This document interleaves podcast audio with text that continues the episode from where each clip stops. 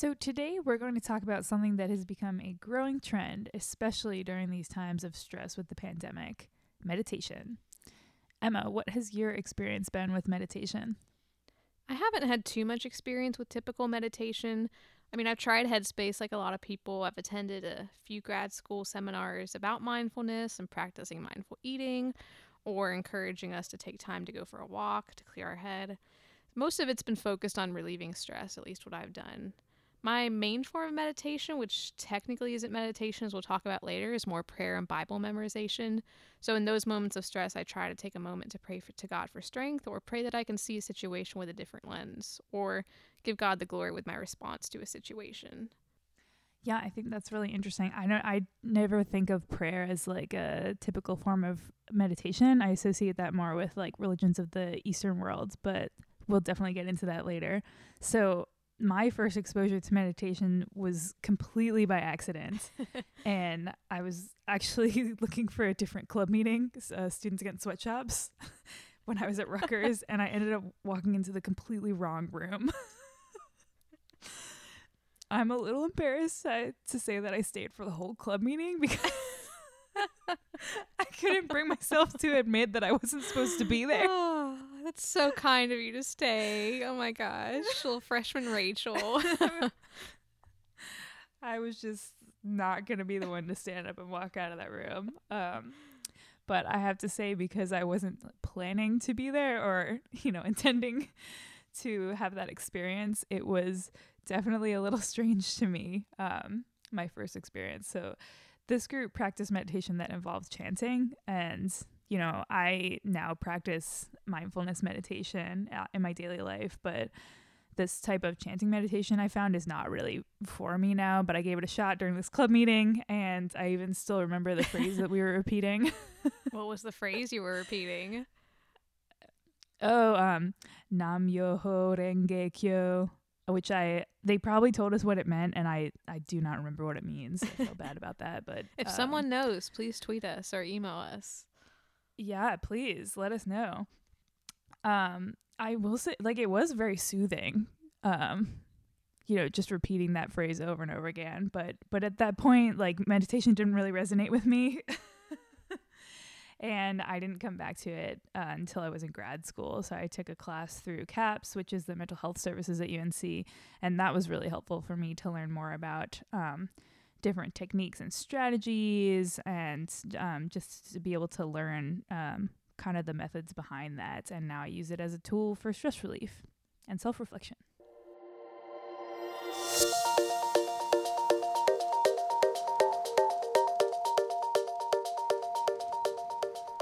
So let's start with the basics. What is meditation? Meditation has come to describe various practices that are used to relax and reduce stress. Most of us have tried meditation and know that it involves generally sitting still, focusing on your breathing, and some kind of reflection. But at its heart, meditation involves training your attention and opening awareness. And we'll talk more about different kinds of meditation practices later meditation has been practiced for thousands of years, and it's estimated that it dates back as early as 5000 before Common Era. So, very old practice.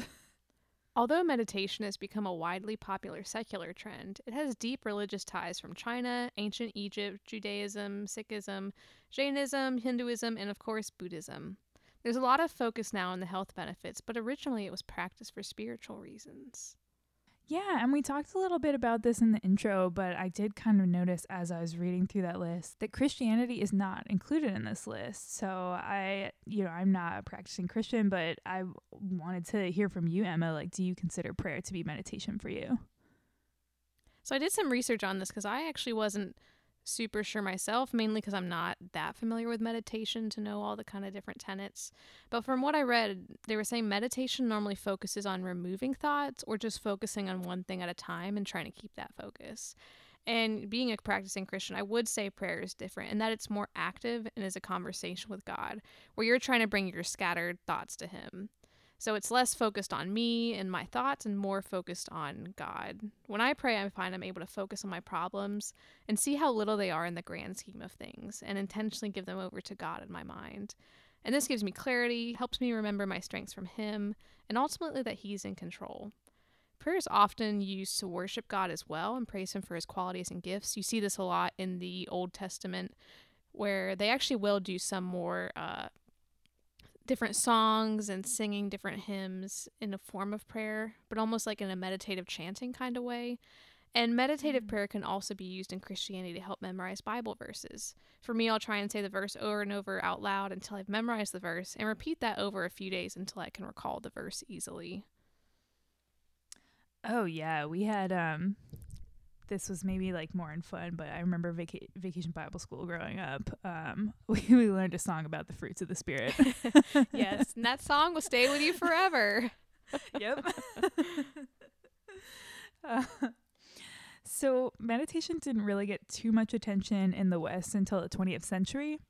And in the research world, people got involved in looking into the health benefits of meditation sometime around the 1960s because they were fascinated by some of the seemingly superhuman feats of people engaged in meditation.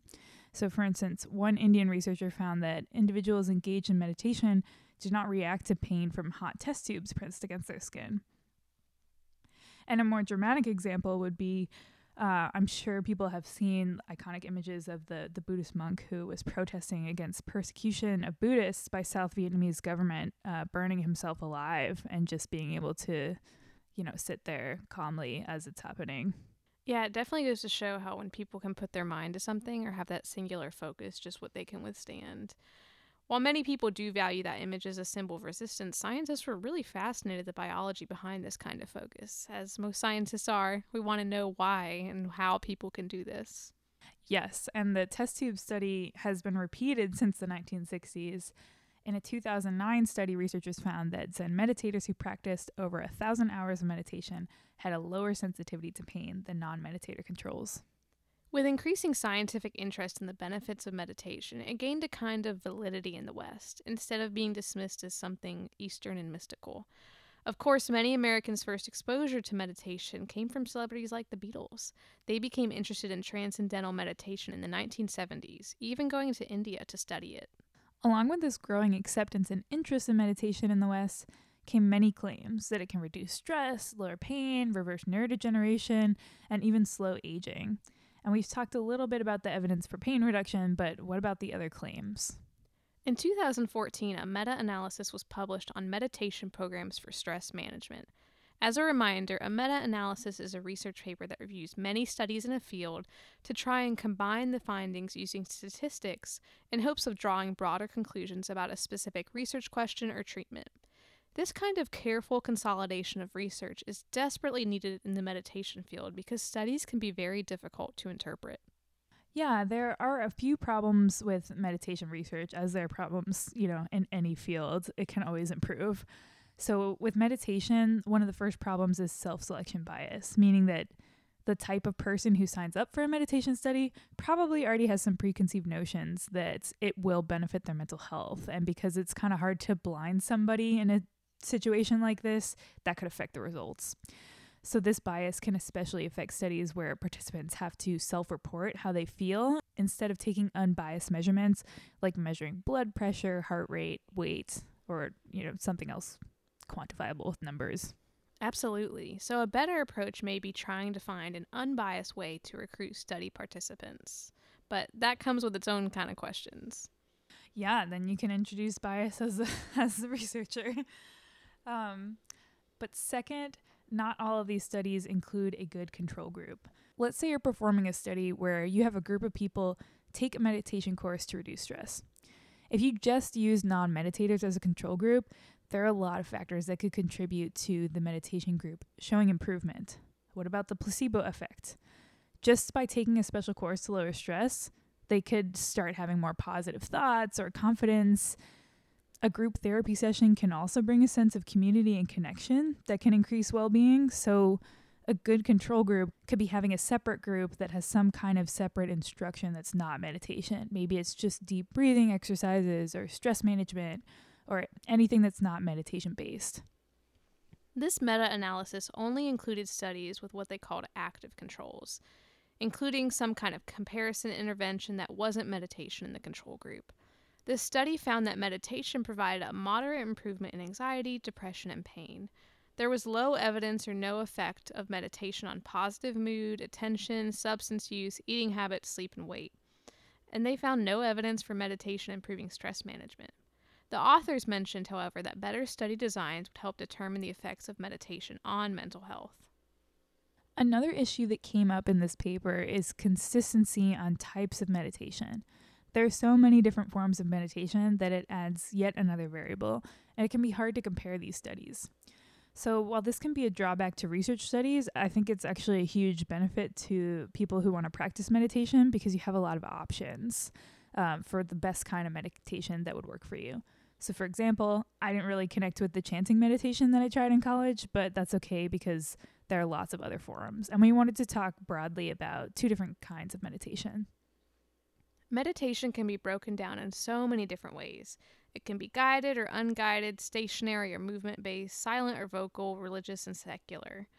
We will just cover a few of the most popular forms of meditation, but please know that there are many more out there. First, one of the most widespread forms of meditation is mindfulness meditation, which focuses on being present and aware of your thoughts and feelings in the moment without judgment of those thoughts and feelings. I think the fun part about mindfulness is that it doesn't require complete stillness and quiet. So you can be mindful at any point during the day.